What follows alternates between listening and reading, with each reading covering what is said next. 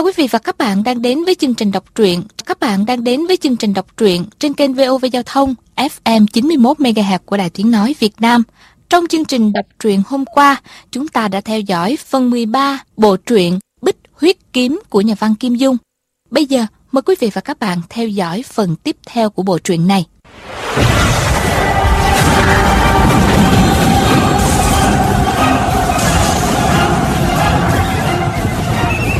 Huyết kiếm.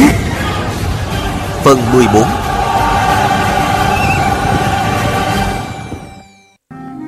Chẳng thấy ánh mắt bà tán loạn Hai tay từ từ thõng xuống. Đột nhiên động tâm Nhớ đến tấm bản đồ kho báu Kẹp trong bìa kim xà bí kíp. Trong đó có tên ôn nghi. Chàng vội lấy trong bọc ra Gọi lớn. Bá mẫu, bá mẫu, bá mẫu xem nè. Cặp mắt ôn nghi đã khép lại. Bây giờ từ từ mở ra Khi thấy nét chữ trên bản đồ Đột nhiên bà phấn chấn hẳn lên. Rồi nói Đúng là chữ của y. Ta nhận ra rồi. Rồi bà khẽ đọc mấy dòng chữ. Người được món bảo bối này. Thật sự là tri kỷ của ta. Hãy đến tỉnh Nham, Cụ Châu, tỉnh Triết Giang. Tìm người con gái Tên là Ôn Nghi. Tặng giúp ta mười dạng lạng vàng Đúng là tên ta rồi. Bà cố đọc nốt hai hàng chữ nhỏ. Bây giờ Gom hết châu báu trong thiên hạ Cũng khó mua được Nửa ngày gặp gỡ. Xem nặng bao vật Mà coi thường ly biệt Cực kỳ ngu muội là hối hận. Ôn nghi mỉm cười Nắm lấy tay áo viên thừa chí quan hỷ nói. Y không trách ta. Y vẫn nhớ nhung ta. Vẫn thương yêu ta. Bây giờ ta đi đây. Ta đi gặp Y đây. Bà từ từ nhắm mắt lại. Viên thừa chí thấy tình cảnh này Không kềm nổi Nước mắt chảy ra. Ôn nghi đột nhiên mở mắt ra nói Viên tướng công Ta cầu xin tướng công hai việc. Xin tướng công ưng thuận. Viên thừa chí vội đáp Bá mẫu nói đi Chỉ cần làm nổi Chuyện gì giảng bối cũng tuân theo. Ôn nghi nói Việc thứ nhất Nhờ tướng công Đem ta an táng cạnh y. Việc thứ hai. Viên thừa chí hỏi Việc thứ hai là gì? Bá mẫu nói đi. Ôn nghi nói Ta Thân thích trên đời. Chỉ có Đứa con gái này. Nhờ tướng công Đời này kiếp này Thay ta chiếu cố Cho nó Bà trỏ thanh thanh Đột nhiên ngạn hơi Không nói tiếp được Mi mắt khép lại Cổ ngoèo xuống Không đồng đầy nữa Thanh Thanh nằm phục lên người mẹ mà khóc lóc. Viên thừa chí nhẹ nhàng vỗ lên vai nàng an ủi. Hoàng chân, An Tiểu Huệ, Thôi Quy Mẫn. Ba người thấy viên thừa chí quan tâm đến nàng như thế, lại thấy mẫu thân của nàng bị giết hại thảm thiết, đều nỗi lòng trắc ẩn. Nhưng họ không biết chút gì về nội tình sự việc, nên không thể nói gì để an ủi. Thanh Thanh đột nhiên đặt thi thể mẹ xuống đất tuốt kiếm ra, chạy đến trước cổng, dùng kiếm chém loạn vào cánh cổng, vừa khóc vừa la lên. Các người đã hại chết phụ thân của ta, bây giờ lại hại chết mẫu thân của ta. Ta, ta phải giết sạch cả nhà họ ôm các ngươi. Rồi nàng tung người nhảy lên đầu tường. Viên thừa chí nhảy lên theo. Nhà nắm lấy cánh tay nàng, khà nói. Thanh Thanh, đúng là họ rất độc ác. Nhưng dù sao, Tam Gia Gia vẫn là ông ngoại của Thanh Đệ. Thanh Thanh uất ngạn, lão đảo rồi té quỵ xuống. Viên thừa chí vội đưa cánh tay quàng ngang hông, đỡ lại. Nhận ra nàng đã ngất xỉu. Chàng kinh hãi la lên. Thanh đệ, thanh đệ! Hoàng chân nói. Không sao, chỉ do thương tâm quá độ mà thôi. Ông lấy ra một điếu ngải nhung, đốt lên, rồi hơ vào mũi Thanh Thanh một lúc. Nàng bỗng hát hơi, rồi từ từ tỉnh lại. Cứ ngơ ngác nhìn thi thể mẹ, không nói tiếng nào. Viên Thừa Chí hỏi. Thanh đệ, Thanh đệ làm sao vậy? Thanh Thanh chẳng nói gì. Viên Thừa Chí ngạn ngào bảo. Thanh đệ, không thể ở đây nữa rồi. Hãy đi theo chúng ta. Thanh Thanh ngơ ngẩn gật đầu, Viên Thừa Chí ôm lấy thi hài ôn nghi, rồi năm người cùng rời khỏi căn nhà của họ ôn. Viên Thừa Chí đi được vài bước, quay đầu nhìn lại, thì trước sân nhà dương giải gạo trắng là những hạt rơi giải lúc phát gạo. Mấy chục con chim đang nhảy nhót giành ăn. Lúc này Thái Dương ở giữa bầu trời, bóng người tròn trĩnh dưới chân. Căn nhà lớn của họ ôn khóa chặt cửa, im lặng không một tiếng người. Hoàng chân bảo Tô Quy Mẫn. Một trăm lạng bạc đây, ngươi cầm tới cho nhà nông mình đã tá túc. Nói với họ phải dọn nhà tức khắc.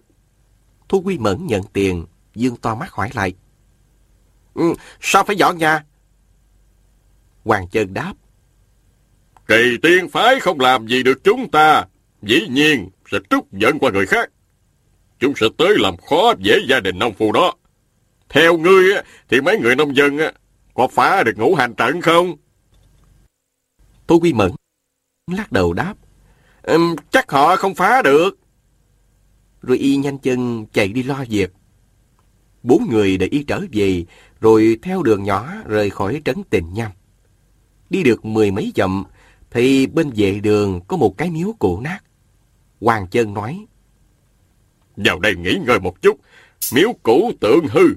Người đi lại khỏi phải nghi ngờ chúng ta. Tiện tay trộm mè bắt chó. Thôi Quy Mẫn nói. Đương nhiên là thế. Tòa miếu cũ nát thế này, có gì đáng ăn cắp đâu.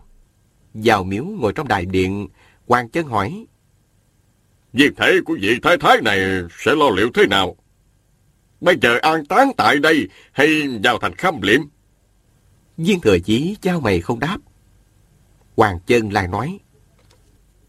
Nếu vào thành phố tìm linh cửu khâm liệm thì có chỗ không tiện. Mà ấy chết vì phi đao. quan phủ phải điều tra hỏi đến. Tuy chúng ta không sợ, nhưng cũng phiền phức đôi chút. Rõ ràng ông muốn an táng thi thể ngay tại đây. Thanh Thanh vừa khóc vừa nói. Má đã dặn rồi, muốn được yên nghỉ cảnh phụ thân. Hoàng chân hỏi. Di thể của lệnh tôn an táng nơi nào? Thanh Thanh không biết, nhìn sang viên thời chí. Chàng đáp. Trên núi Hoa Sơn chúng ta. Mọi người nghe thấy đều tỏ vẻ kinh ngạc. Viên thời chí tiếp. Phụ thân của cô ấy chính là Kim Xà Lan Quân Hạ Tiền Bối. Hoàng Chân lớn hơn Hạ Tuyết Nhi mấy tuổi, nhưng Hạ Tuyết Nhi đã thành danh từ hồi trả. Khi Hoàng Chân mới ra giang hồ, thì oai danh của Kim Xà Lan Quân đã chấn động gió lắm rồi. Ông vừa nghe là lập tức chỉnh đốn sắc mặt, suy nghĩ một chút rồi nói. Ta có ý này, xin cô nương đừng trách. Thanh Thanh nói. Xin bá bá chỉ dạy. Hoàng chân trỏ viên thừa chí bảo. Y là sư đệ của ta. Cô nương gọi ta bằng bá bá thì ta không dám nhận. Hay cô nương gọi ta là đại ca đi. Thôi Huy Mẫn trừng mắt nhìn Thanh Thanh. Nghĩ bụng.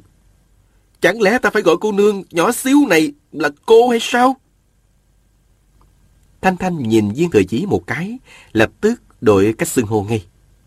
Ờ, Hoàng đại ca đã dạy, dĩ nhiên tiểu muội phải nghe lời. Thôi Quy Mẫn âm thầm kêu khổ. Hỏng bét, hỏng bét rồi, tiểu cô nương này chẳng biết cái sáo gì cả. Thật thà gọi ngay Hoàng đại ca rồi. Hoàng chân không thể ngờ được tên tiểu tử hỏng bét này suy nghĩ như thế. Cứ nói với Thanh Thanh. Vì chí của lệnh đường là muốn được an táng cùng lệnh tôn. Chúng ta phải hoàn thành tâm nguyện này của bà. Nhưng chưa nói nơi đây cách Hoa Sơn ngàn dặm xa xôi. cho dù linh cửu đã vận chuyển đến dưới chân núi Hoa Sơn, thì cũng khó mà đưa lên vách núi được. Thanh Thanh hỏi. Như vậy, như vậy phải làm sao? Viên Thừa Chí nói. Dãy núi Hoa Sơn vô cùng hiểm trở. Người có võ công hơi kém là không lên được. Vận chuyển linh cửu lên đó nhất định là không thể rồi. Hoàng Chân nói. Còn một giải pháp khác là di chuyển hài cốt của lệnh tôn xuống đây để an táng. Nhưng di thể của lệnh tôn đã yên ổn trong quyệt mộ rồi. Nếu làm kinh động e rằng không tiện. Thanh Thanh nghe ông nói có lý, lo lắng vừa khóc thúc thích vừa nói. Như vậy, làm sao bây giờ? Hoàng Chân nói. Theo ý ta thì quả tán di thể của lệnh đường ở đây trước. Sau đó đem trò cốt lên Hoa Sơn hợp tán. Khi đề cập vấn đề này, ông nói rất đàng hoàng, nghiêm chỉnh. Tuy Thanh Thanh không muốn vậy, nhưng ngoài cách này ra, không còn cách nào khác. Nàng đành gạt lệ gật đầu. Mọi người lập tức gom góp củi khô, quá thiêu thi thể của ôn nghi.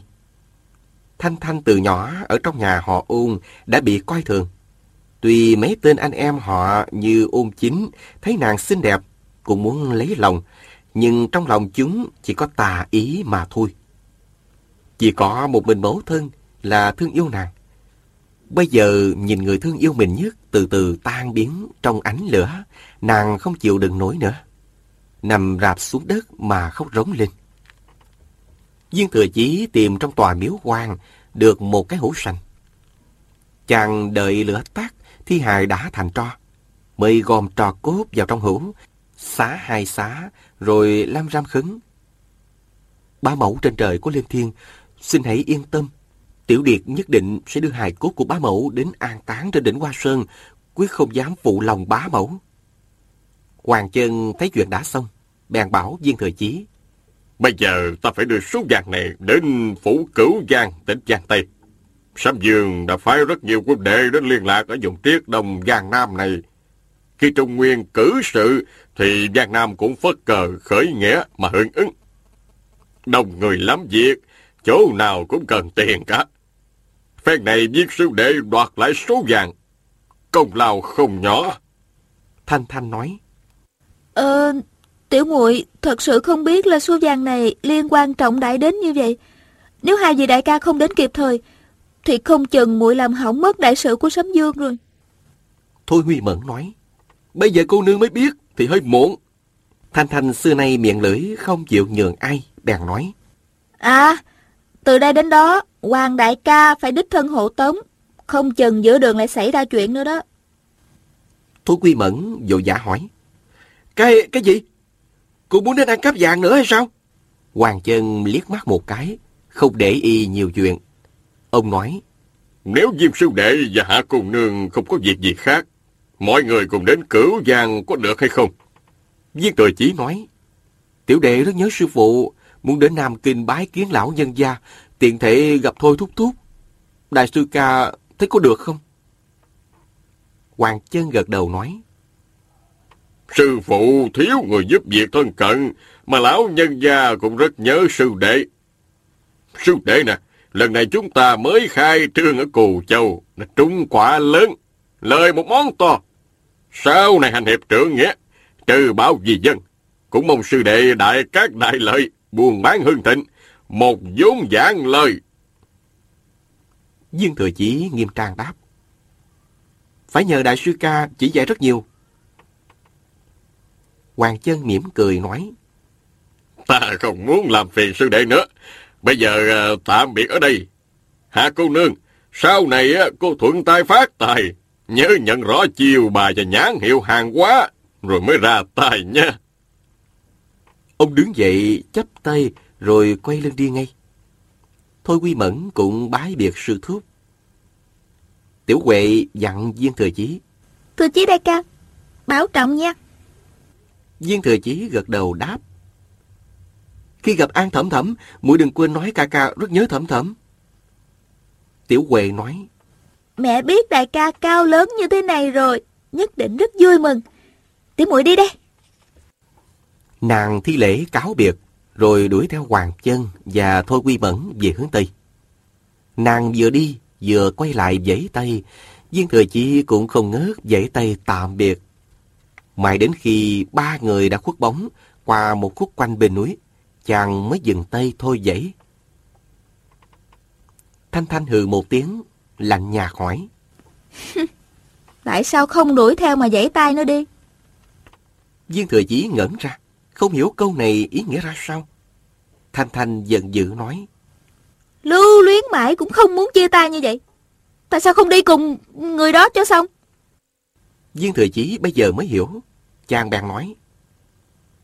Lúc nhỏ ta từng gặp Nguyên Nang. Được mẹ cô ấy cứu giúp. Hai ta từ nhỏ đã cùng chơi với nhau rồi. Thanh Thanh càng tức giận hơn. Cầm một cục đá đập loạn xả trên bậc thềm. Đập đến nỗi tóe lửa ra. Nàng nhăn mặt hỏi. Như vậy cái đó gọi là thanh mai trúc mã đúng không? Rồi nàng lại hỏi tiếp. Khi mà huynh phá ngũ hành trận, tại sao không dùng binh khí gì khác? Nhất định phải dùng cây ngọc trâm của người ta. Viên thừa chí đáp. Ta muốn dùng một cây ngọc trâm đụng vào là gãy ngay, để năm vị gia gia của muội không kiên nể mà xuất thủ tấn công. Khi họ xuất thủ tấn công thì trong ngũ hành trận mới lộ ra sơ hở. Nếu họ chỉ phòng thủ không tấn công thì trận này không thể phá được. Thanh Thanh gàn giọng hỏi. Bố, chẳng lẽ là muội không có trăm hay sao?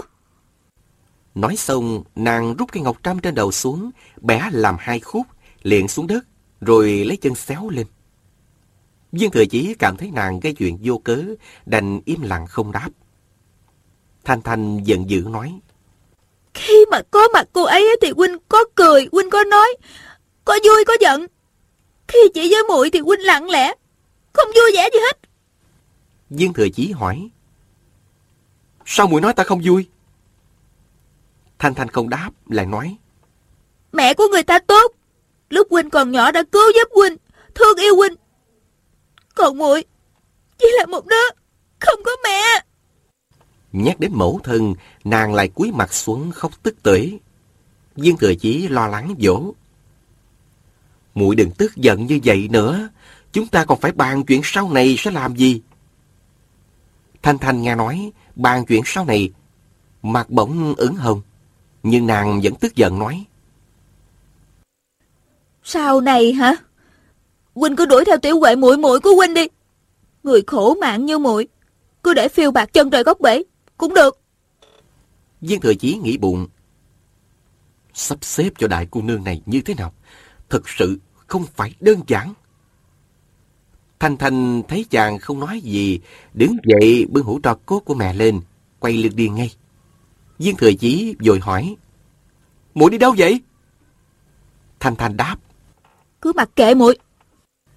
Nàng đi về hướng Bắc. Viên thừa chỉ không biết làm gì, đành phải đi theo. Suốt dọc đường Thanh Thanh không nói chuyện với chàng. Viên thừa chỉ hỏi sao thì hỏi, nàng cũng không trả lời. Đến Kim Hoa, hai người tá túc trong một khách sạn. Thanh Thanh đi chợ mua y phục nam nhân, lại cải nam trang. Viên thừa chỉ biết nàng đột ngột rời khỏi nhà, không mang theo nhiều tiền bạc. Nên những lúc nàng ra ngoài mà bỏ hai thỏi vàng vào túi áo nàng. Khi Thanh Thanh trở về, nàng biểu môi một cái rồi quẳng trả hai thỏi vàng vào phòng chàng. Đêm đó, nàng ra ngoài gây án. Vào nhà một phú hộ đánh cắp được 500 lượng bạc. Sáng sớm hôm sau, Thành Kim Hoa đã xôn xao bàn tán. Viên thừa chỉ biết đây là kiệt tác của nàng. Không khỏi trao mày, chàng hoàn toàn không hiểu tại sao nàng đột nhiên nổi giận vô cớ, nên cũng không biết phải đối phó thế nào. Nếu dùng lời lẽ ngọt ngào mềm mại để dỗ dành, thì không biết phải dỗ dành cô nàng như thế nào mới đúng. Còn nếu mặc kệ nàng, thì cảm thấy để thiếu nữ côi cút này một mình bôn ba trong giang hồ, không khỏi có phần bất nhẫn. Chàng nghĩ đi nghĩ lại, cũng không biết phải làm sao. Ngày đó, hai người rời khỏi Kim Qua, đi về hướng Nghĩa Ô. Thanh Thanh cứ hầm hầm đi trước, Dương Thừa Chí theo sau. Đi được hơn 30 dặm, đột nhiên mây đen kéo đầy trời, hai người phải rảo bước đi nhanh hơn. Chưa đầy 5 dặm,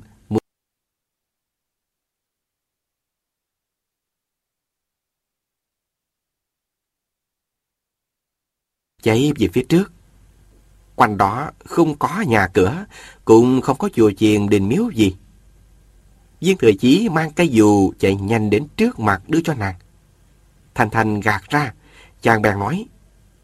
Thanh đệ, chúng ta là anh em kết nghĩa, đã thề đồng sinh cộng tử, phúc quả cùng chia, sao muội giận ta lâu vậy? Sắc mặt Thanh Thanh có vẻ dịu hơn, nàng nói. Huynh muốn muội không giận thì dễ lắm, chỉ cần hứa với muội một việc. Viên Thừa Chí nói. muội nói đi, đừng nói là một việc, mười việc ta cũng làm theo. Thanh Thanh nói. Được, Huynh nghe đây. Từ nay về sau, Huynh không được gặp An cô nương và mẹ của cô ấy nữa. Nếu mà Huynh đồng ý, muội lập tức xin lỗi Huynh ngay. Nói xong, nàng khẽ mỉm cười. Viên thừa chỉ hết sức bối rối. Hai mẹ con họ An đã có ơn với chàng, sau này phải tìm cách báo đáp. Nếu vô duyên vô cớ tránh mặt không gặp người ta, thì còn ra thể thống gì nữa. Chuyện này không dễ hứa, nên chàng ngần ngừ một lúc. Thanh Thanh cau mặt lại giận dữ nói. Muội biết mà, muội biết huynh không dễ gì bỏ rơi tiểu huệ muội muội của huynh mà. Nàng quay phát đi, chạy như điên về phía trước. Viên thừa chỉ kêu lớn. Thanh đệ! Thanh đệ! Thanh Thanh bịt tai lại không nghe. Chạy qua mấy khúc quanh, thấy bên đường có một gian đình nhỏ, nàng liền chạy vào trong. Viên thời chí cũng chạy vào theo, thấy nàng ướt sũng cả người. Lúc này tiết trời đang nóng. Y phục nàng đã mỏng manh, lại bị nước mưa thấm ướt, trông rất bất nhã. Thanh Thanh vừa hổ thẹn vừa lo lắng, phục lên lan can trong đình, vừa khóc vừa kêu. Muội, Huynh đang hiếp muội. Viên thừa chí nghĩ, lạ thiệt, mình đang hiếp cô ấy hồi nào? Nhưng chàng không phân trần gì cả, cởi trường bào của mình ra, phủ lên người nàng. Viên thừa chỉ có dù che mưa nên áo quần không bị ướt. Chàng nghĩ, rốt cuộc nàng muốn gì? Mình thật không hiểu. Tiểu Huệ muội muội không đắc tội gì với nàng, sao nàng lại đòi mình từ nay về sau không được gặp Tiểu Huệ? Chẳng lẽ vì Tiểu Huệ tới đòi vàng mà liên lụy hại chết mẹ của nàng hay sao? Việc đó đâu thể trách Tiểu Huệ được. Viên thừa chỉ đánh cho bọn lữ thất tiên sinh, ôn thì ngũ lão đại bại tới kinh hồn dở mực, chưa phải là khó lắm. Nhưng cô chiêu thanh thanh này lúc hân hoan, lúc nhõng nhẽo, mới khóc đã cười, khiến chàng có gãi chảy máu đầu. Cũng không hiểu được. Viên thừa chí từ nhỏ đến giờ chưa từng giao thiệp với những cô nương trẻ tuổi.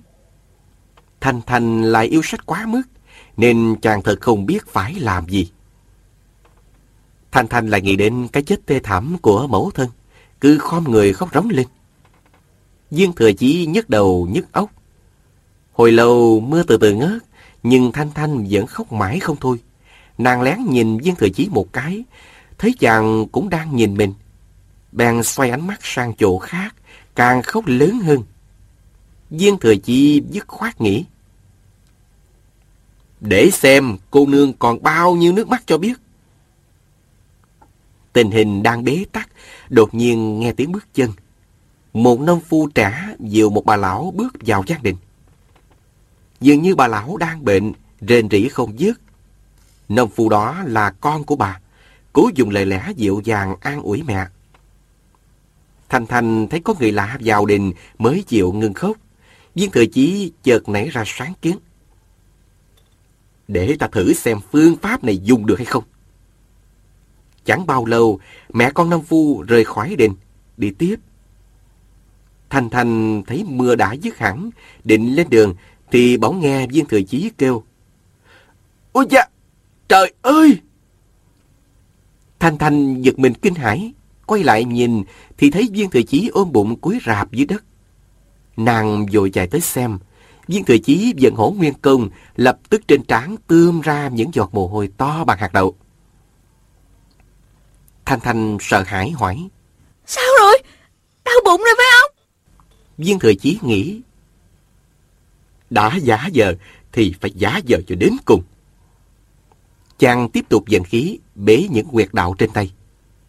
Thanh Thanh sờ vào tay chàng, thấy lạnh như băng, hoảng sợ đến nỗi không biết làm gì, rối rít hỏi. Huynh sao rồi?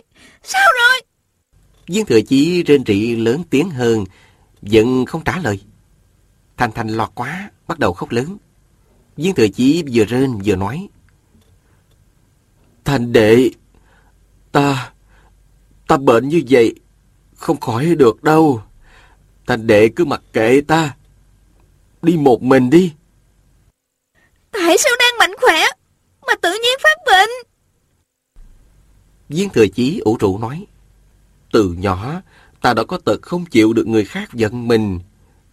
Nếu có ai tức giận ta, trong lòng ta lo lắng, là lập tức đau bụng liền. Da, trời ơi, đau chết đi được.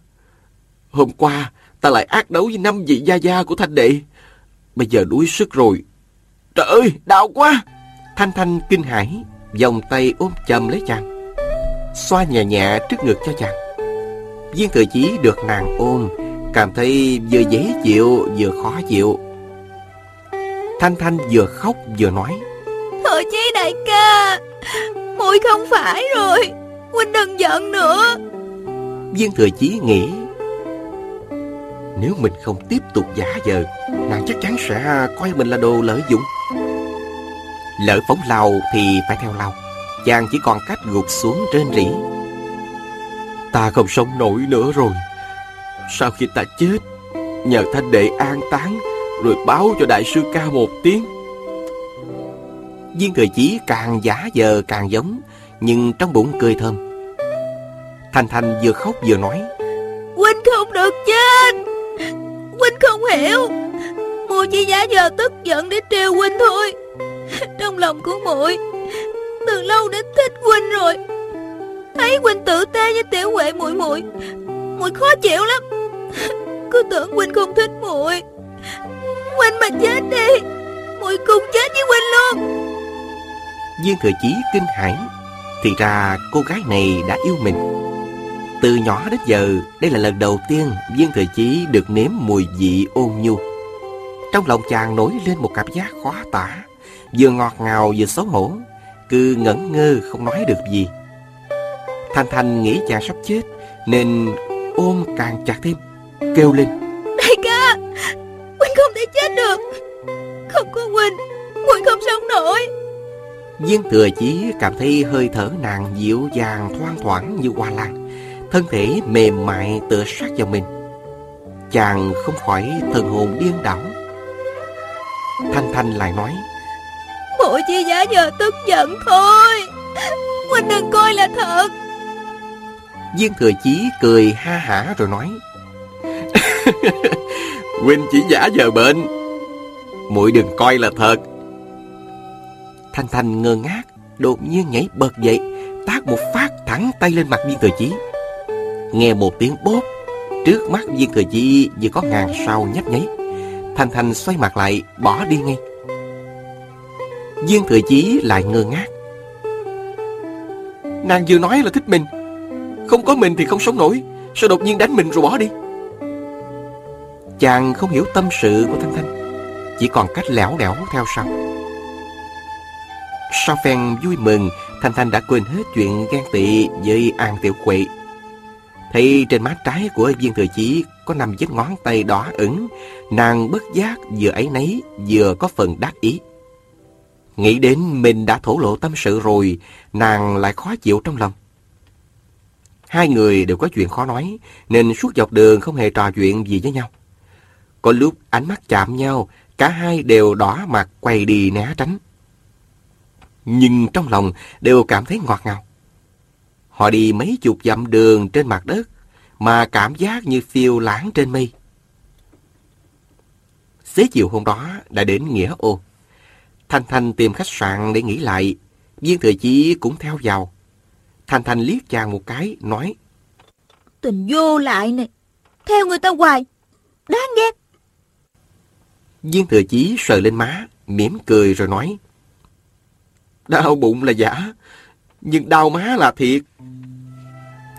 Thanh Thanh cũng mỉm cười đáp. Nếu mà huynh chịu không nổi, thì cứ tác trả lại một tác đi.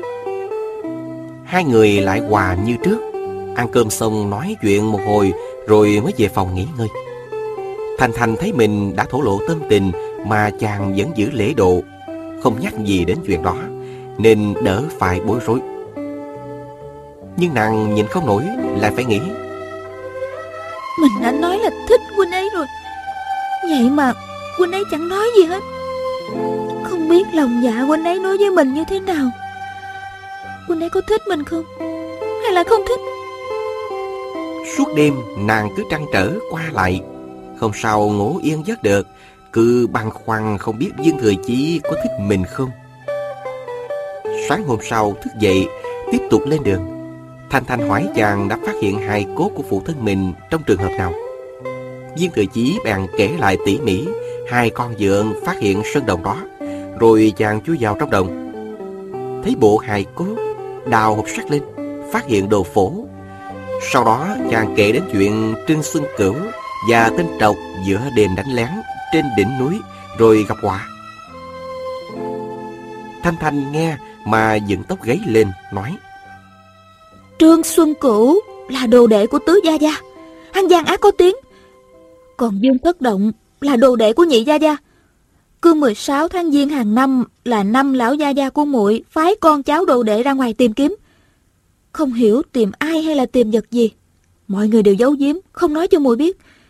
Nhưng mà khi trở về thì ai cũng ra vẻ ủ rũ, nhất định là chưa tìm được gì hết.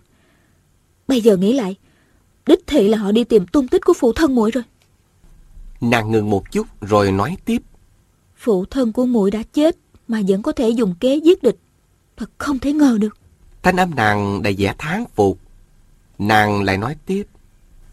Nếu mà phụ thân còn sống Thay Quỳnh đánh cho bọn ác nhân ở ôn gia thua tơi bời Nhất định sẽ rất vui mừng. À mẹ đã chính mắt nhìn thấy Nhất định sẽ kể cho phụ thân biết. Quỳnh cho muội nhìn bút tích của phụ thân một lát đi. Viên Thừa Chí lấy tấm bản đồ đưa nàng Rồi nói Đây là bút tích của phụ thân muội Phải trả cho muội mới đúng. Thanh Thanh nhìn di bút của cha mình Vừa đau lòng vừa hoan hỉ. Hôm đó hai người đến Tùng Giang. Thanh Thanh bỗng nói Khi đến Nam Kinh Gặp sư phụ của huynh xong Chúng ta hãy đi tìm bảo bối. Viên Thừa Chí kinh ngạc hỏi Bảo bối gì? Thanh Thanh nói Tấm bản đồ này của phụ thân không phải bản đồ kho báu hay sao? Gia Gia còn nói là Người tìm được kho báu này Phải tặng cho má má của muội 10 lượng vàng. Mà má má cũng nói là Đây là kho của Hoàng Cung. Không biết là chứa đựng bao nhiêu kim ngân châu báu nữa. Viên Thừa Chí suy nghĩ một lúc rồi nói, Muội nghĩ như vậy cũng đúng, Nhưng bây giờ chúng ta làm việc chính trước đã. Chàng chỉ nghĩ đến việc tìm gặp sư phụ, Sau đó đi trả thù cho cha. Thanh Thanh nói theo bản đồ này đi tìm kho báu Chưa chắc đã tốn nhiều thời gian. Viên Thừa Chí lộ vẻ không vui Bảo Nếu chúng ta tìm kiếm kim ngân châu báu Thì có ích gì? Thanh đệ Ta khuyên thanh đệ nên đứng đắn hơn Bớt tham tiền một chút thì tốt. Nghe vậy Thanh Thanh biểu môi tức giận Bỏ không ăn cơm tối. Sáng hôm sau lên đường Thanh Thanh mới nói muội chỉ lấy có 2.000 lượng vàng của Sấm Dương Mà họ đã lo sốt gió lên rồi Khiến đại sư ca của huynh phải đích thân đi đòi lại. Tại sao Sấm Dương nhỏ mọn quá vậy? Viên Thừa Chí cãi. Sấm Dương không nhỏ mọn đâu. Ta đã gặp rồi. Ông ấy đối xử với người khác rất trọng nghĩa khí. Ông muốn trừ khổ cho thiên hạ. Chính mình thì vô cùng tiết kiệm. Đáng mặt là đại anh hùng đại hào kiệt. Hai ngàn lượng vàng này chắc Sấm Dương đang cần sử dụng nên mới không dễ bỏ mất. Thanh Thanh nói.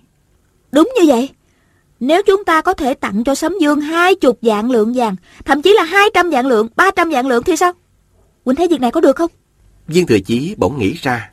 Cả mừng nắm chặt đôi tay Thanh Thanh mà nói. Thanh Thanh, ta thật là hồ đồ. Mai mà được muội nhắc nhở. Thanh Thanh hất tay chàng ra, nói. Mũi không cần huynh tử tế đâu Từ nay về sau á Huynh bớt mắng người ta một chút là tốt rồi Viên Thừa Chí mỉm cười nói. Nếu chúng ta tìm được số kim ngân châu báu này, đem tặng Sấm Dương, thì cứu được không biết bao nhiêu sinh linh đồ tháng. Hai người ngồi bên vệ đường, lấy tấm bản đồ ra xem tỉ mỉ. Giữa tấm bản đồ có một vòng tròn màu đỏ, bên cạnh ghi chú bốn chữ. Ngụy Quốc Công Phủ. Hai người nhìn chung quanh tường tận, rồi viên thừa chí nói, kho báo chung với một căn nhà, kế bên Ngụy Quốc Công Phủ. Thanh Thanh nói, Ừ, sau khi đến Nam Kinh, chúng ta chỉ cần tìm được Ngụy Quốc Công Phủ là xong. Ngụy Quốc Công là phong hiệu của tướng quân Từ Đạt. Ông ấy là đệ nhất đại công thần của bản triều. Phủ đệ nhất định rất nguy nga, chắc là cũng dễ tìm. Viên Thừa Chí lắc đầu nói, phủ đệ của đại tướng quân chắc chắn phòng bị nghiêm ngặt, khác hẳn nhà của bá tính. Dù có thể lẻn vào trong, nhưng muốn đào bới châu báu thì chẳng dễ dàng đâu. Thanh Thanh nói, Thôi đi, bây giờ mình đoán mò cũng vô ích. Cứ đến Nam Kinh, rồi tùy cơ ứng biến. Mấy ngày sau, hai người đã đến Nam Kinh. Thạch đầu thành ở Kim Lăng là tòa thành lớn nhất thiên hạ, nơi kiến đô khai quốc của Thái Tổ năm xưa. Này vẫn dùng tên cũ gọi là Ưng Thiên Phủ. Ở đây nhà cửa sang sát, đường xá quy hoạch đàng hoàng. Lan can cầu được sơn son thiếp vàng. Trên cầu có nhiều người đang ca hát. Dù là đường lớn hay hẻm nhỏ, dân cư vẫn an mạc rất bảnh bao. Các bậc dương tôn thế gia tập trung cư ngụ ở đây rất nhiều. Tuy thời thế đang loạn, nhưng sự xa xỉ so với trước kia không giảm bao nhiêu. Sau khi tìm khách sạn nghỉ ngơi, Thừa Chí liền theo địa chỉ mà đại ca đã dặn để đi tìm sư phụ. Khi hỏi thì biết một nhân thanh đã tới An Khánh Phủ rồi. Còn An Khánh phụ ở nơi nào thì ngay cả người đưa tin cũng không biết. Thừa Chí rầu rĩ, tỏ giả không vui. Thành Thành kéo chàng ra ngoài thâm viếng các nơi thắng cảnh, nhưng chàng chẳng còn lòng dạ nào đi dạo, chỉ ngồi trong khách sạn mà thở dài thở ngắn. Thành Thành gọi Tiểu Nhị vào phòng để hỏi thăm Ngụy Quốc công phủ ở đâu. Tên Tiểu Nhị ngẩn ra, lắc đầu nói: ở Nam Kinh làm gì có Ngụy Quốc công phủ? Thanh Thanh giận dữ hỏi: Ngụy Quốc Công là đệ nhất danh thần của bản triều. Chẳng lẽ không có phủ đệ? Tiểu Nhị nói: Nếu có, tướng công phải tự mà đi tìm. Tiểu nhân là dân bản địa mà. Ở Nam Kinh hơn 40 năm rồi, nhưng chưa từng nghe thấy. Thanh Thanh trách hắn ăn nói vô lễ, đưa tay định đánh, nhưng viên thừa chí cản lại. Tên tiểu nhị vừa bỏ ra ngoài, vừa làm bầm một lúc. Hai người tìm kiếm ở Nam Kinh 7-8 ngày trời, hoàn toàn không được chút manh mối nào. Viên thừa chí đòi đi An Khánh Phủ tìm sư phụ, nhưng Thanh Thanh nói. Đã đến Nam Kinh rồi, thì phải điều tra cho rõ muội mới chịu. Lại dò hỏi năm sáu ngày nữa, có người nói. Vào đời Vĩnh Đạt, hậu nhân của từ Đạt tướng quân ờ, đã thay đổi tước hiệu thành định quốc công. Nghe nói phủ đệ bây giờ thuần thiên phủ thành Bắc Kinh á. Có người lại nói. Sau khi đại tướng quân tạ thế, được truy hiệu là Trung Sơn Dương. Ở Nam Kinh có Trung Sơn Dương Phủ, hai vị tới xem thử. Lại có người nói. Thủ bị quốc công của Nam Kinh cũng họ từ. Ờ, ở thủ bị phủ, còn Nguyễn Quốc công phủ thì không biết ở đâu. Hai người tới Trung Sơn Dương Phủ và Thủ Bị Phủ xem xét, nhưng thấy địa thế khác hẳn hình giả trên bản đồ. Đêm hôm ấy, hai người thuê một chiếc thuyền để giải khuê trên sông Tần Hoài. Viên Thừa Chí nói, phụ thân của muội bản lãnh bằng trời, đã được tấm bản đồ mà cũng chưa tìm ra kho báu. Như thế, đủ biết cái chuyện này rất phiêu lưu rồi. Thanh Thanh nói, Ừ, rõ ràng là phụ thân đã giết như vậy. Làm gì có sai sót? Không phải là chuyện một hai lượng bạc, dĩ nhiên là không dễ lấy vào tay rồi. Viên Thừa Chí nói, Chúng ta tìm thêm một ngày nữa, nếu không có manh mối thì phải đi thôi. Thanh Thanh nói, Tìm thêm ba ngày. Viên Thừa Chí mỉm cười nói, Được, cứ theo lời muội ba ngày thì ba ngày. muội tưởng ta không muốn tìm ra kho báu hay sao? Trên mặt sông dặn tiếng sướng ca, mái chèo của nhà. Đèn nến mông lung, hình như trong gió thoảng có mùi hương son phấn. Không khí ủy mị sang trọng thế này, Viên thời chi dĩ nhiên chưa thấy. Mà Thanh Thanh sống nơi triết đông xa xôi cũng chưa từng gặp. Nàng uống mấy ly, mặt đã hơi đỏ, Nghe từ thuyền bên cạnh vọng đến tiếng ca hát cười đùa.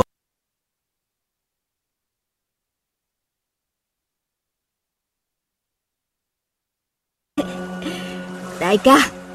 Chúng ta gọi hai cô gái đến Hát ca chuốt rượu Được không? Viên thừa chí lập tức đỏ mặt hỏi. Để uống sai rồi phải không? Sao bừa bãi vậy? Gã thuyền phu đang chèo chiếc du thuyền liền nói. Ê, Các vị tướng công đến du ngoạn trên sông Tần Hoài này. Chẳng ai là không gọi các cô gái đến cùng uống rượu. Nếu hai vị tướng công á, có ai quen biết Thì tiểu nhân đi gọi cho. Thừa chí xua tay loạn lên đáp. Ơ không cần. Không cần. Thanh Thanh mỉm cười hỏi thuyền phu. Thuyền phu. Ở trên sông này Có vị cô nương nào nổi tiếng? Thuyền phu đáp. Nói về danh tiếng á, Thì có biển Ngọc Quân Liễu Như Thị Đổng Tiểu Quyển Lý Hương Quân Cô nào cũng tài mão song toàn.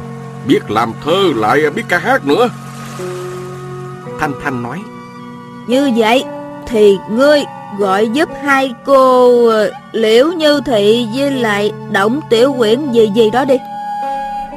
Thuyền phu lè lưỡi nói Ê, Nhất định tướng công mới đến Nam Kinh lần đầu. Thanh Thanh hỏi Thì sao? Thuyền phu nói Muốn gặp những cô nương nổi tiếng đó Không phải là Dương Tôn Công Tử Thì phải là bậc danh sĩ văn chương. Người buôn bán thì ờ, có khiên cảnh núi vàng đến Cũng chưa chắc được gặp họ một lần. Làm sao tiểu nhân gọi họ đến đây được? Thanh Thanh biểu môi nói. Ca kỹ mà cũng phách lối như vậy sao? Thuyền phu nói. Ở trên sông Tần Hoài này á Còn nhiều cô nương rất khá Để tiểu nhân gọi hai cô đến cho hai vị tướng công nha. Viên thừa chí nói ờ, Chúng ta sắp về rồi. Để hôm khác hãy gọi. Thanh Thanh mỉm cười nói ừ, Nhưng mà để đi chơi chưa có đã? Rồi nàng bảo thuyền phu Ngươi gọi đi. Tên thuyền phu đang đợi câu này. Nhanh nhậu ngoác miệng ra kêu mấy tiếng Lập tức một chiếc thuyền hoa từ bờ sông chèo vội ra. Hai người ca kỹ theo cầu dáng bước sang, chắp tay chào với thừa chí và thanh thanh. Với thừa chí đứng dậy trả lễ Thân sắc đầy vẻ ngượng nghịu Thanh Thanh ngồi ngay tại chỗ, ra giả nhà quan. Chẳng động đậy gì mà chỉ mỉm cười. Thì với thừa chí bối rối như thế, Nàng buồn cười nghĩ bụng. Thì ra là chàng quá thật à. Giả tỷ mà trong lòng có thương yêu người ta Chắc cũng không biết đường mà nói đâu. Hai người ca kỹ này dung mạo chỉ bình thường. Một cô cầm sáo thổi bài viết quế lệnh Nghe cũng khá êm tay Thanh Thanh biết bài này lẽ ra phải thổi bằng ống địch Nhưng nữ nhân thổi bằng sáo Trông văn nhã hơn. Một cô hỏi Thanh Thanh. Tướng công Bọn muội cùng hát bài quá chiên nhi cho tướng công nghe Có được không? Thanh Thanh mỉm cười nói. Ừ Hay lắm. Người ca kỹ đó nâng đàn tỳ bà hát giọng nam. Ta bảo muội gọi ca ca Thủy chung muội không chịu gọi Lẽ ra không chờ ta nói. Gọi ca ca mới chân tình. Muốn nghe muội gọi ca ca muội cứ lắc đầu đỏ mặt Chờ mãi không nghe muội nói, Chắc là không thương ta rồi. Nếu muội thương ta thật lòng, Sao không gọi ta như vậy? Nghe đến đây, Viên thừa chí nghĩ, Mình quen gọi nàng là thanh đệ, Còn nàng chẳng gọi mình là ca ca bao giờ. Nàng chỉ thường gọi là Thừa chí đại ca, Cùng lắm là gọi ta đại ca. Bất giác, Chàng liếc qua Thanh Thanh, Thấy nàng mặt đỏ ửng lên. Cũng đang liếc mình. Ánh mắt hai người vừa chạm nhau Đều cảm thấy thiếu tự nhiên Vội vã quay đi. Người ca kỹ lại hát tiếp. Oan gia ơi là oan gia, Ta không muốn nghe muội xạo. Nếu trong lòng muội không thương, Thì thôi đừng gọi cho rồi. Đã gọi, phải gọi dịu dàng, Nghe mà lòng sôi hừng hực. Còn nếu giả giờ tình cảm thì thôi, đừng gọi hay hơn. Người ca kỹ cầm sáo, hát giọng nữ đáp lại. Oan gia ơi là oan gia, Muốn muội gọi thì muội gọi, Nhưng nếu muội không mở lời, Xin ca ca đừng lo lắng. Gọi ca ca ở ngoài miệng, Thương ca ca để trong lòng. Nếu đã thương nhau chân thật, Gọi thế nào cũng là thương. Tiếng hát cực kỳ nhu mì uyển chuyển Với cười chí và thanh thanh nghe Mà không khỏi điên đảo thần hồn. Hai cô hòa giọng hát lại câu cuối, Nếu đã thương nhau chân thật, Gọi thế nào cũng là thương. Tiện tỳ bà vẫn dạo tình tan Dịu dàng liêu loát Khiêu động lòng người. Hòa vào các từ ngọt như đường mật, Thơm như xoan phấn, Đầy giả kiêu sa. Từ nhỏ đến lớn, Viên thừa chỉ chỉ bạn cùng đau kiếm. Trước khi quen với Thanh Thanh Chàng kết giao toàn là nam nhi sảng khoái hào phóng. Chưa hề nghĩ rằng một tiếng gọi ca ca Mà có nhiều nội dung đến thế. Nghĩ đến tình ý triền miên trong ca từ, Tim chàng bỗng đập rộn lên, nghe thình thịch Mắt Thanh Thanh nhìn xuống, Cầm lấy ống sáo trong tay người ca kỹ. Nàng lấy khăn tay thấm một ít rượu Lau chùi sạch sẽ lỗ sáo Rồi đưa lên miệng mà thổi Trước đây Viên Tự Chí từng nghe nàng hội sáo trên đồi hoa hồng ở tình nhân. Bây giờ lại nghe trên sông nước. Dưới trăng, trên sóng Hương rượu nồng, phấn son thoang thoảng Lại có một cảm giác khác biệt.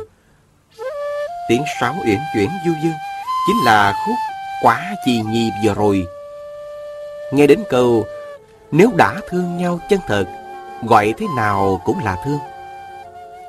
Chàng ngắm nhìn khuôn mặt thanh thanh diễm lệ dưới ánh nến hồng, Không nén nổi tâm thần say đắm. Viên thừa chí nghe đến xuất thần, Không nhận thấy một chiếc thuyền hoa lớn Đã chạy tới sát thuyền mình. Bỗng có người cười ha hả, hô lớn. Tiêu hay quá! Tiếng tiêu hay quá! Rồi có ba người bước ra Thanh Thanh thấy có người quấy nhiễu Nổi giận bỏ ông Sáu xuống Đưa mắt liếc nhìn. Trong ba người bước lên thuyền Người đầu tiên cầm quạt xếp Mặt gấp dốc Khoảng hơn 30 tuổi Cặp mắt tì hí Da còn trắng hơn cả hai người ca kỹ. Phía sau là hai tên gia đình cầm lồng đèn, Trên đèn viết ba chữ Tổng đốc phủ. Viên cười chỉ đứng dậy chắp tay ngơ đón Hai người ca kỹ khấu đầu Còn Thanh Thanh thì mặc kệ Người đó vừa cười lớn vừa tiến vào khoang thuyền Nói Làm phiền các vị rồi.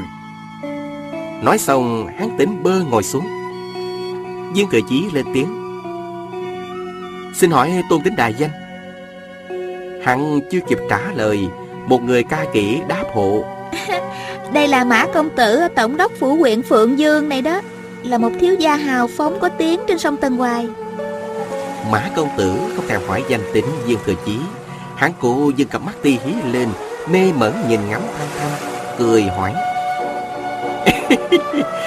Vị này ở ban nhạc nào vậy? Thổi sáo cực hay, Sao không qua đây hầu hạ đại gia? Thanh Thanh thấy hắn quay mình như một tên nhạc công nào đó, Dựng ngược lông mày lên, Muốn phát tác ngay. Viên thừa chí vội đưa mắt ra hiệu rồi nói. Đây là huynh đệ của tài hạ. Bọn tài hạ đến Nam Kinh để tìm bằng hữu. Mã công tử mỉm cười nói, Tìm bằng hữu mà làm gì? Hôm nay tình cờ gặp nhau. Kết mã công tử này là bằng hữu, Là được ăn nhậu, Không bao giờ dứt. Viên thừa chi rất giận, Nhưng chỉ lạnh lùng hỏi, Các hạ làm chức quan gì trong tổng đốc phủ vậy? Mã công tử mỉm cười đáp. Tổng đốc Mã Đại Nhân, Chính là gia thúc. Từ chiếc thuyền qua đó Lại có một người bước qua. Người này mặc trường bào màu cánh sen, Thân hình lùn tịt, Bên mép dắt hai chòm râu, Thân sắc rất hoa nhã. Hắn mỉm cười hỏi Mã công tử. Công tử Huynh đệ này thổi sáo không tệ phải không? Nhìn bộ điệu tên này, Viên Thừa Chi đoán hắn là loại khách bám theo Mã Công Tử để ăn nhậu. Mã Công Tử bảo Cảnh Đình Người nói với họ mấy câu đi. Người ấy dân giả lia lịa Tự xưng mình họ Dương Tên Cảnh Đình Rồi nói với Viên Thừa Chí và Hạ Thanh Thanh Mã Công Tử, là cháu ruột của Mã Đại Nhân á. Thống đốc huyện Phượng Dương. Công tử rất nhiệt tâm kết giao bằng hữu. Kim ngân ngàn lượng coi như không á. Ai kết được người bạn như vậy Như nhặt được hũ vàng, Chuột sa, chỉnh nếp. Mã đại nhân thương yêu nhất là đứa cháu này Thường hơn cả con ruột. Vị huynh đệ này muốn tìm bằng hữu đúng không? Tốt nhất là dọn ngay vào trong phủ mã công tử mà ở. Viên thừa chí nghe chúng buông lời vô lễ Lại sợ Thanh Thanh nổi giận. Nào ngờ nàng lại nhoáng miệng cười mà nói ừ, Như vậy thì tuyệt diệu. Chúng ta lên bờ đi. Mã công tử cả mừng Đưa tay toàn nắm tay Thanh Thanh. Thanh Thanh lùi lại Đẩy một người ca kỳ tới chỗ hắn. Thừa chí kinh ngạc Nhưng nhất thời không lên tiếng Thanh Thanh đứng dậy Nói với Mã công tử. À tiểu đệ muốn thưởng hai vị cô nương và thuyền gia này Mỗi người năm lượng bạc. Mã công tử nói Dĩ nhiên ta lo liệu. Ngày mai các người đến nhà ta để lãnh thưởng. Thanh Thanh mỉm cười hỏi Ừm, thưởng ngay bây giờ Há chẳng sảng khoái hơn sao? Mã công tử gật đầu lia lịa ừ, Đúng vậy, đúng vậy. Hắn giãy tay một cái Bọn gia đình lấy ra 15 lượng bạc. Thuyền phu và ca kỹ khấu đầu đa tạ Mã công tử trố mắt Nhìn Thanh Thanh không chớp, Mặt mày rạng rỡ Miệng cười toe toét. Dường như hắn đang ngứa ngáy khó chịu Như lượm được một món kỳ trân dị bảo trên trời rơi xuống vậy. Chỉ một lát sau Thuyền đã ghé vào bờ. Dương Cảnh Đình nói để tại hạ đi gọi kiệu Thanh Thanh bỗng kêu lên. À, Trời ơi Tiểu đệ còn một món đồ để ở nhà rồi. Bây giờ phải đi lấy ngay. Mã công tử nói Ê, để ta sai gia nhân đi lấy là được rồi. Hiền đệ đang trú ở đâu vậy? Thanh Thanh nói Ờ, bọn đệ đang ngủ trong một ngôi chùa ở ngõ Phúc Châu, cửa Thái Bình Món đồ đó không thể nào để mất được.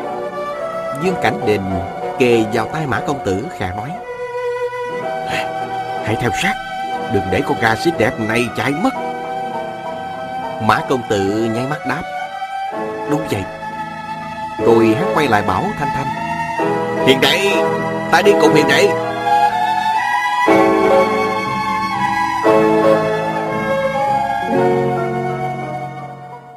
Vị và các bạn thân mến, chúng ta vừa theo dõi phần 14 bộ truyện Bích Huyết Kiếm của nhà văn Kim Dung. Mời quý vị và các bạn theo dõi phần tiếp theo của bộ truyện này sẽ được phát sóng vào chương trình đọc truyện ngày mai. Mời góp ý cho chương trình, quý vị và các bạn hãy gửi vào hộp mail điện tử đọc truyện vovavonggmail.com. Đến đây thì nhóm thực hiện chương trình xin phép nói lời chào tạm biệt và hẹn gặp lại.